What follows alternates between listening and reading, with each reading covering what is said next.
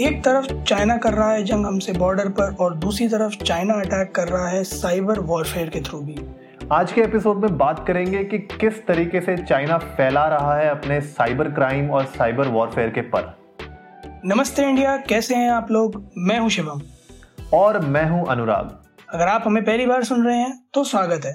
इस शो पर हम बात करते हैं हर उस खबर की जो इम्पैक्ट करती है आपकी और हमारी लाइफ तो सब्सक्राइब का बटन दबाना ना भूलें और जुड़े रहे हमारे साथ हर रात साढ़े दस बजे नमस्ते इंडिया में। तो आज का टॉपिक बहुत इंटरेस्टिंग होने वाला है क्योंकि this is something that Shivam can explain in more detail और इसीलिए आज हमने सोचा इस टॉपिक के बारे में बात की जाए। दिन में कुछ न्यूज़ आई थी uh, जो ऑस्ट्रेलियन प्राइम मिनिस्टर की तरफ़ से एक प्रेस कॉन्फ्रेंस की गई थी जहाँ पे uh, उन्होंने कुछ खुलासे किए थे। और उस खुलासों के बारे में हम बात करेंगे आज के एपिसोड में। तो शिवम स्टेज इज़ योर्स बताओ यार हमारी ऑडियंस को कि क्या वॉरफेयर हो रहा है साइबर वॉरफेयर चाइना की तरफ़ से और किस तरीके से ये अटैक हुआ ऑस्ट्रेलियन कॉन्टिनेंट पे? बहुत मज़ेदार है अनुराग क्योंकि मैं इसका पूरा एकदम एक एक आर्टिकल छान छान के पढ़ रहा था। तो कंटेंट तो कॉमन था बट सुनने में जो जो चीज़ें आई बहुत मज़ेदार थी कि एक तो सबसे बढ़िया चीज़ जो मुझे पता चली कि इस अटैक का जो मोटिव था वो जो डेटा चुराने का था, वो टोटली रिलेटेड टू पेंडेमिक है। तो सीधा उनके गवर्नमेंट बॉडीज और एजुकेशनल इंस्टीट्यूट रिसर्च इंस्टीट्यूट इनको टारगेट किया गया। And the type of attack was a D D O S which is distributed denial of service attack क्या होता है मैं आपको बताऊँगा, पर मैं एक बार थोड़ा पहले रूबरू कर दूँ कि हुआ क्या एक्चुअली में। तो ये अटैक कोई अनुराग एक दिन में नहीं हुआ है। ये काफ़ी महीनों से चला आ रहा है। और बहुत सिंपल अटैक है। इस वजह से इसका सोर्स आइडेंटिफाई करना भी मुश्किल है बट uh, जो स्पेकुलेशंस आ रहे हैं जहाँ तक ऑस्ट्रेलिया uh, के रिसर्चर्स पहुँच पाए हैं सबसे बड़ा शक चाइना पर ही है। और चाइना में भी जो चाइना की एक इंटेलिजेंस uh, सर्विस की बॉडी है the ministry of state security okay उस पर सबसे ज़्यादा निशाना साधा है लोगों ने कि they are the reason behind it और कॉज है 2018 में हुआवे पर बैन लगाया था ऑस्ट्रेलिया ने 5G इंफ्रास्ट्रक्चर में इन्वॉल्व होने के लिए। ओके. तो उसको सबसे बड़ा कॉज माना जा रहा है कि since then they were planning this and for the past few months is been carried out since the pandemic situation started तो अगर मैं खुले शब्दों में कहूँ तो चाइना जो है, क्योंकि सबका ध्यान पेंडेमिक की तरफ़ भटका हुआ था तो उसका फ़ायदा उठाने की कोशिश करी है तो यार हुआवे पे तो यूएस ने भी बैन लगा दिया था उनके डिवाइसेस और किसी भी टाइप की यूएस कंपनीज़ के साथ उनकी डीलिंग उनने भी बंद कर दी थी। Because of the same reason I guess के आईटी इंफॉर्मेशन लीक्स और सिक्योरिटी पॉइंट ऑफ़ व्यू से प्रिवेसी पॉइंट ऑफ़ व्यू से आई गेस ये न्यूज़ यूएस की तरफ़ भी हुई थी राइट हाँ और ये मतलब प्रिवेसी और दूसरा सिक्योरिटी पॉइंट ऑफ़ व्यू तो था ही था। तीसरा उस टाइम पे एक बहुत बड़ा आ, वो मूवमेंट भी चल रहा था which was related to the birds क्योंकि 5G नेटवर्क की वजह से जो ट्रायल रन पे ही पता चला था कि एक हफ़्ते में करीब सत्तर हज़ार बर्ड्स की डेथ हो गई थी। तो अच्छा। तो उस वजह से भी जो है ये वहाँ पर स्टॉप हुआ था हुआवे का। तो there are not not just one but multiple causes but क्योंकि ये बैन हुआ था हुआवे का इस वजह से ही ये स्पेकुलेशन आ रहे हैं कि चाइना हैज़ ट्रिगर्ड दिस मज़ेदार बात ये कि मे थर्टीन को FBI ने यूएस रिसर्च डेटा स्टील होने की प्रोबेबिलिटी बताई थी फ्रॉम चाइना अच्छा। और उससे थोड़े दिन पहले ही Australia cyber security centre ACSC ने भी वार्निंग जारी की थी कि they have you know found some traces of malicious activities तो ये ऐसा नहीं है कि ट्रेस नहीं हुआ। वही जैसे ऑस्ट्रेलिया रिसर्चर्स कह भी रहे कि बहुत सिंपल अटैक था। इस वजह से ट्रेस होना भी डिफ़िकल्ट है। बट जितना ट्रेसेस फाउंड हुए वो सारे इशारा कर रहे हैं चाइना की तरफ़। क्योंकि मैं भी कुछ लोगों के वीडियोस पढ़ रहा था जो एक्सपर्ट है इस मामले में कि जिस स्केल पे ये हुआ है कॉन्टिनेंट वाइड और जिन गवर्नमेंट बॉडीज को अटैक किया है तो इतने बड़े अटैक की कैपेबिलिटी और इतना बड़ा इंफ्रास्ट्रक्चर कुछ ही नेशंस के पास है जिनमें चार हैं रशिया ईरान चाइना और North Korea Iran would be a possibility क्योंकि वो अपने आप में बहुत ज़्यादा कंस्ट्रेंट है फाइनेंशियल क्राइसिस भी चल रहे हैं वहाँ। North Korea is also dealing with their own thing. Russia is not as in a negative state with Australia. Was never, is ne- not right now. So the only point, uh, you know, concerning is China. और फ़िलहाल China के तेवर हैं भी थोड़े अजीब ही तो सारा सारा का सारा शक चाइना पे ही जा रहा है और ये जो अटैक्स हुए हैं ये कौन कौन से सेक्टर्स में हुए हैं ऑस्ट्रेलिया के मेजरली जैसे बताया मैंने आपको ना कि गवर्नमेंट बॉडीज पे इंडस्ट्रीज़ हम्म। पे पॉलिटिकल ऑर्गेनाइजेशंस पे एजुकेशन सेक्टर में हेल्थ में एसेंशियल सर्विस में कुल मिला के पेंडेमिक से एसोसिएटेड जितनी भी अच्छा। सेक्टर्स थे हम्म, हम्म। उनको टारगेट किया गया क्योंकि क्लियर मोटिव यही बताया जा रहा है कि पेंडेमिक डेटा स्टील करने की कोशिश की गई अपना चाइना ने बहुत बुरी तरह से ऑल्टर किया इस बारे में बहुत सारे न्यूज़ ऑलरेडी हैं मार्केट में कि चाइना के जो फैक्ट्स और नंबर्स हैं रिलेटेड टू पेंडेमिक वो बहुत ज़्यादा ऑल्टर्ड है और मैनिपुलेटेड है। राइट बट दूसरी कंट्रीज़ का डेटा जो है कहीं ना कहीं उन्होंने स्टील करने की कोशिश की है। हाँ और मतलब इसके पीछे का रियल रीजन तो अब थोड़ा जानना इम्पोर्टेंट है हम लोगों के लिए भी कि क्यों ऐसा हो रहा है क्यों उनकी इन्फॉर्मेशन को चोरी करने की कोशिश की जा रही है। स्पेशली इतने सारे सेक्टर्स आपने कहा एजुकेशन सेक्टर भी है हेल्थ सेक्टर भी है जिसकी इन्फॉर्मेशन लीक करने की कोशिश हो रही है। और सबसे बड़ी बात यह है कि इस तरीके के जो अटैक्स होते हैं जो आपने बताया D D O S attacks DDoS attacks तो DDoS attacks Indian point of view से अगर हम देखें तो यार क्या होते हैं? मतलब इंडियन क्या Indian website Indian government websites पे भी इस तरीके के अटैक्स हुए हैं पहले? हाँ पहले भी हुए हैं। इनफैक्ट पहले क्या दो एक दिन दो एक डेढ़ दिन पहले की न्यूज़ है ये भी। कि इंडिया की कुछ गवर्नमेंट वेबसाइट्स पे और बैंकिंग सिस्टम पे भी अटैक हुआ और टू स्टेट अ फैक्ट ये अटैक सक्सेसफुली हम बच गए फॉट कर लिया गया और जहाँ तक ट्रेस आ पा रहा है वो भी एक चाइनीज़ सिटी है शेंगडू शोंगडू प्रोनाउंसिएशन है उसका ओरिजिन वहीं से ही पाया गया है उसका भी। अच्छा अच्छा। और चोंगडू में जो है एक चाइना की एक प्राइमरी साइबर वॉरफेयर यूनिट है People's Liberation Army unit six one three nine eight उसका हेडक्वार्टर भी है। हम्म। और ये यूनिट 2006 से एक्टिव है साइबर वॉरफेयर में और कई सारे साइबर अटैक्स के लिए रिस्पॉन्सिबल रही है। So it was one of them again China since then is planning to build nice cyber doctrine around it ताकि जो है वो मॉडर्नाइजेशन की वॉर लड़ना चाह रहा है। Like the pandemic was again a modernisation war ये कोई हथियारों से लड़ने वाली जंग थी नहीं ये बायोलॉजिकल वॉर थी। और ये जो अब कर रहा है, वो एक साइबर वॉर है।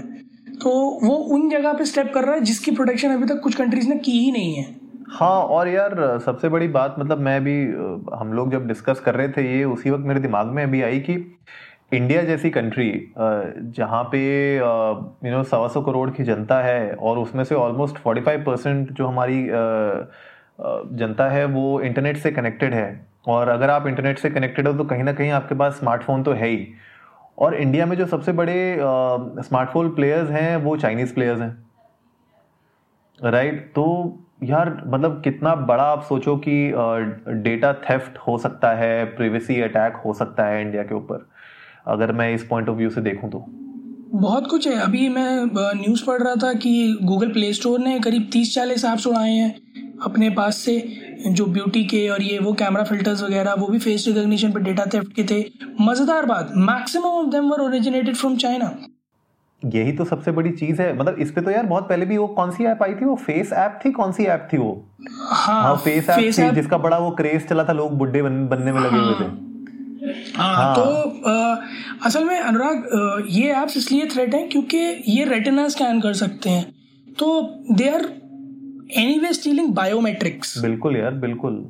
और biometrics yes is the future of security तो ऐसे में अगर इनके पास पहले से डेटा है तो आप लेयर बढ़ा दो तो आपकी आँख का सैंपल लेके बैठे हैं। यार आपकी आपकी आँख का आपकी आँख आपकी आँख का सैंपल उनके पास है। ठीक है बहुत सारी ऐप आई एम श्योर आजकल जैसे आ, मैं भी यूज़ करता हूँ कुछ ऐप्स आपको ऑप्शन देती है जहाँ पे आप उनको अपने फिंगरप्रिंट से लॉक अनलॉक कर सकते हैं राइट तो यार आप सोचो आपकी रेटिना स्कैन चला गया आपका फेस चला गया उनके पास अब आपका जो फिंगरप्रिंट होता है जो यूनिक होता है हर एक बंदे का वो भी उनके पास है।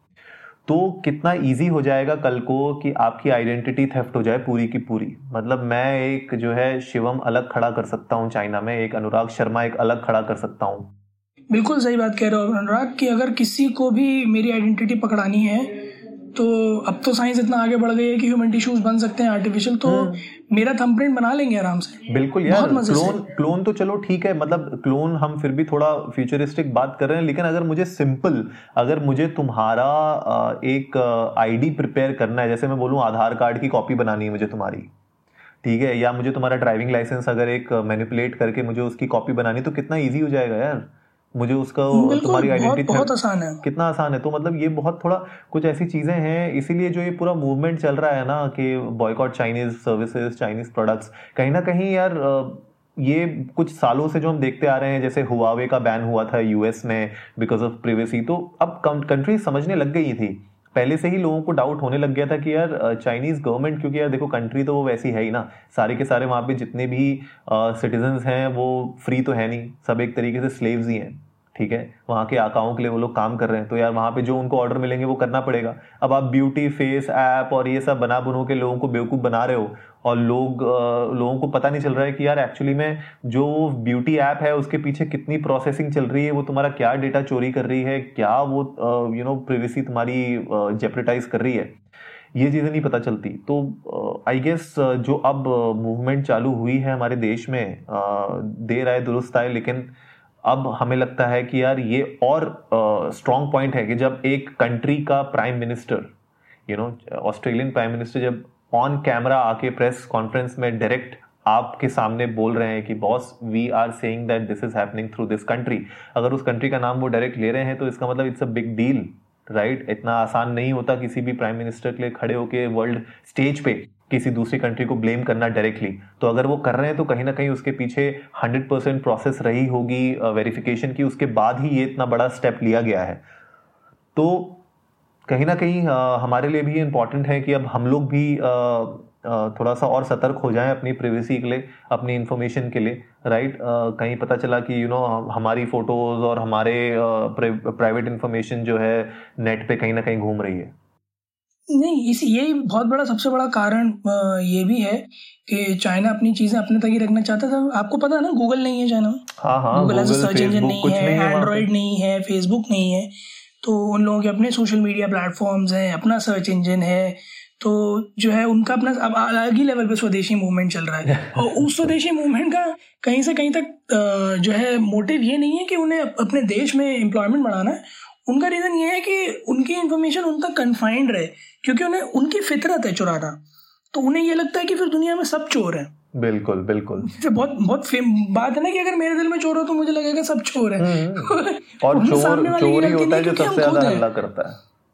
हाँ पॉइंट सारा यही है। तो उनकी फितरत है। और मैं बता दूँ जो लोग एमआई का फ़ोन यूज़ करते हैं थोड़ा सा कॉशियस रहिएगा क्योंकि एमआई स्टोर की ऐप भी रिमूव हो गई है गूगल प्ले स्टोर से। तो अगर अब आपका फ़ोन फॉर्मेट हुआ तो आप दोबारा साइन इन नहीं कर पाएँगे, शायद। तो ज़रा अपने फ़ोन का बैकअप वैकअप लेके रखिएगा और बच के रहिए, ये फ्रॉडेंट कॉल्स आते हैं उनसे। लोग अगर आपके आईडी पासवर्ड्स मांगते हैं ओ मांगते हैं क्रेडिट कार्ड के नंबर मांगते हैं कि जी, हम तो फला बैंक की ब्रांच से बोल रहे हैं, आपको ये ये स्कीम मिली है, आप बस चार डिजिट बता दीजिए। सर, आप चार डिजिट बताओगे, आपके बैंक बैलेंस में मैं लिख के देता हूँ एक डिजिट भी नहीं बचेगा। अरे मैं अरे भाई ये बहुत अच्छी चीज़ बात बताई मैं बताता हूँ। अभी पिछले हफ़्ते की ही बात है। आ, मुझे एक आ, लड़की का फ़ोन आया। प्रिया करके नाम बताया उसने मुझे और कहा कि मैं वोडाफोन के लिए काम करती हूँ। और इनफैक्ट उसने मुझे ये बोला कि आप उसने कोई मुझे कुछ वियर्ड सा एक एम्बिगियस नंबर बोला दस डिजिट वाला बोला ये सर आप नंबर यूज़ करते हैं? मैंने बोला नहीं। एंड आई वाज लाइक मेरे पास तो वोडाफोन का नंबर ही नहीं है, मैं यूज़ ही नहीं करता। नहीं नहीं सर आप ध्यान से देखिए, आप आप, आपके नाम पे रजिस्टर्ड है ये ये नंबर आप ही का है और इस पर इतना बैलेंस बचा हुआ है। इतना आपको पेमेंट बाकी है इसके पोस्ट पेड नंबर की। तो मैं हैरान हो गया, मैंने बोला, नहीं पॉसिबल ही नहीं है। मैंने बोला, आपके पास गलत रिकॉर्ड्स हैं और कैसे मेरा मेरा नंबर आपके पास आया, ये बताइए। तो उसने इमीडिएटली फ़ोन काट दिया। Right right? मैं इमीडिएटली गया ट्विटर पे और मैंने उसका नंबर जो मोबाइल नंबर से मुझे कॉल आया था उस नंबर से और प्रिया करके उसने नाम बताया तो नाम करके मैंने डायरेक्ट साइबर सिक्योरिटी और आ, इनको वोडाफोन को टैग किया। ठीक है? मैंने पूछा उनसे कि यार I got this number I got this you know call और uh, ऐसे ऐसे मुझे बोला गया है मेरे पास ऐसा कोई नंबर ही नहीं है क्या चीज़ है? Is this is this person from Vodafone ये जो नंबर है वोडाफोन का है। मेरे पास थोड़ी देर बाद उनका रिप्लाई और उन्होंने खुद कहा कि this is not from Vodafone और इस तरीके की कभी कॉल नहीं करता वोडाफोन राइट right? तो देखिए किस तरीके से लोग बेवकूफ़ बनाने की कोशिश करते हैं। आपको बहला फुसला के नहीं सर अरे आप भूल गए होंगे ये वो ये आपका नंबर है ये है आपके नाम पे रजिस्टर्ड है। तो ये छोटी छोटी ऐसे पैंतरे होते हैं और जैसे आपने भी कहा ना कि सर अपने वो चार डिजिट बताओ। लाइक फॉर एग्जांपल यार यूपीआई अंदर ये तो मेरे पापा के साथ हुआ था इसलिए मैं हम्म। बता रहा हूँ। मेरे फादर ने एक दिन मुझे दोपहर में कॉल किया बड़े डरे डरे कि यार जो है मेरे पास फ़ोन आता है। कहता है कि मतलब आप मज़ेदार बात सुनिए। कहता है सर आपका पेटीएम का केवाईसी खत्म हो गया अच्छा। तो केवाईसी करवा लीजिए। तो पापा बोलते हैं ठीक है। फिर कहता है कि सर मैं जो है इधर से इनिशिएट कर रहा हूँ। आपके पास ओटीपी आएगा बस मुझे ओटीपी बता दीजिएगा। हाँ। तो पापा ने कहा ठीक है। तो पापा ने पहली बार पापा के पास वॉलेट में बैलेंस नहीं था। हम्म। वो पेटीएम में because is not a frequent user of it तो कहता सर आपके पेटीएम में बैलेंस नहीं है। आपको दस रुपए डालने पड़ेंगे। हम्म। उसके बाद आपका केवाईसी हो जाएगा। वो कहते हैं ठीक है। तो उसने दोबारा ओटीपी भेजा। वो पता नहीं क्यों ट्रांजेक्शन सक्सेसफुल नहीं हो पाया। अच्छा। दो बार के बाद मेरी माता जी ने मना कर दिया कि नहीं कोई ओटीपी नहीं नहीं होगा। पेटीएम हमें चलाते भी तो नहीं है। ये वो और उन्होंने डांट के फ़ोन छीन लिया। My dad check two messages of fail transaction of twenty five thousand each अच्छा जी। हम्म। तो फिर मेरे डैड ने फ़ोन किया कि कटे तो नहीं है अभी अब क्या करूँ? मैं कुछ मत करिए अगर आपको ज़्यादा डर लग रहा है तो कार्ड बंद करा दीजिए। हाँ हाँ बिल्कुल क्योंकि वो कार्ड के डिटेल दे चुके थे थोड़े से। मैंने कहा ज़्यादा डर लग रहा है तो कार्ड बंद करा दीजिए बट ऐसा कुछ नहीं है। तो इसीलिए मैं सब अपने लिसनर से अर्ज़ करूँगा कि थोड़ा सतर्क रहें इस चीज़ से क्योंकि ये बड़े भोले और जो है सरल से दिखते हैं सुनने में आते हैं बट ये लोग बहुत चाड़े होते हैं। तो थोड़ा ध्यान रखें आप लोग इस चीज़ का। तो यार हाँ इसमें एक और चीज़ और मैं ऐड करना चाहता हूँ कि डेफिनेटली एक और नया एपिसोड हम लोग बनाएँगे यार जिसमें ना कुछ जो कॉमन वेज ऑफ़ थेफ्ट होती हैं स्पेशली इंडिया में उस उसको डेफिनेटली आई गेस हम लोग को एक अलग एपिसोड में लेना चाहिए जहाँ पे यू नो इस तरीके की ओ um, की इश्यूज़ यू नो पेटीएम के फ्रॉड्स एटीएम वाले फ्रॉड्स यूपीआई रिलेटेड फ्रॉड्स और ये वोडाफोन इस तरीके के फ्रॉड्स इन सब पे शायद ना एक एपिसोड बना के हम लोग को जागरूक करना चाहिए लोगों को, क्योंकि ऐसा बहुत होता है, जैसे हमारे पेरेंट्स होते हैं एल्डरलीज होते हैं, वो लोग इतना ज़्यादा टैक्स हैवी नहीं होते, उनको इतना आइडिया नहीं होता इन चीज़ों का तो कभी कभी वो झांसे में पड़ जाते हैं। तो आई गेस उन लोग के लिए वो एक बहुत अच्छा एपिसोड रहेगा। डेफिनेटली और अगर आप जो है किसी माध्यम किसी ऐसे अटैक के बारे में ऐसा कुछ जानते हैं या नंबर्स अगर आपको पता है जो इस तरह के करते हैं तो प्लीज़ लोगों तक शेयर कीजिए। हमारे हैंडल पे उसे पोस्ट कीजिए। हमारा हैंडल है ट्विटर पे इंडिया अंडर्स को नमस्ते। हमें बताइए और अगर कुछ सलाह चाहते हैं अगर ऐसे थेप से बचने के लिए तो प्लीज़ वहाँ कीजिए। हम डेफिनेटली आपकी सहायता करेंगे और मैं खुद एक आईटी सेक्टर से हूँ so yes I am involve into securities and preventions from theft, so definitely you can ask me on our handle india underscore namaste उम्मीद है आप लोगों को आज का एपिसोड पसंद आया होगा। तो जल्दी से सब्सक्राइब का बटन दबाना ना भूलिए और जुड़े रहिए हमारे साथ हर रात साढ़े दस बजे सुनने के लिए ऐसी ही कुछ इन्फॉर्मेटिव खबरें। तब तक के लिए नमस्ते, नमस्ते इंडिया।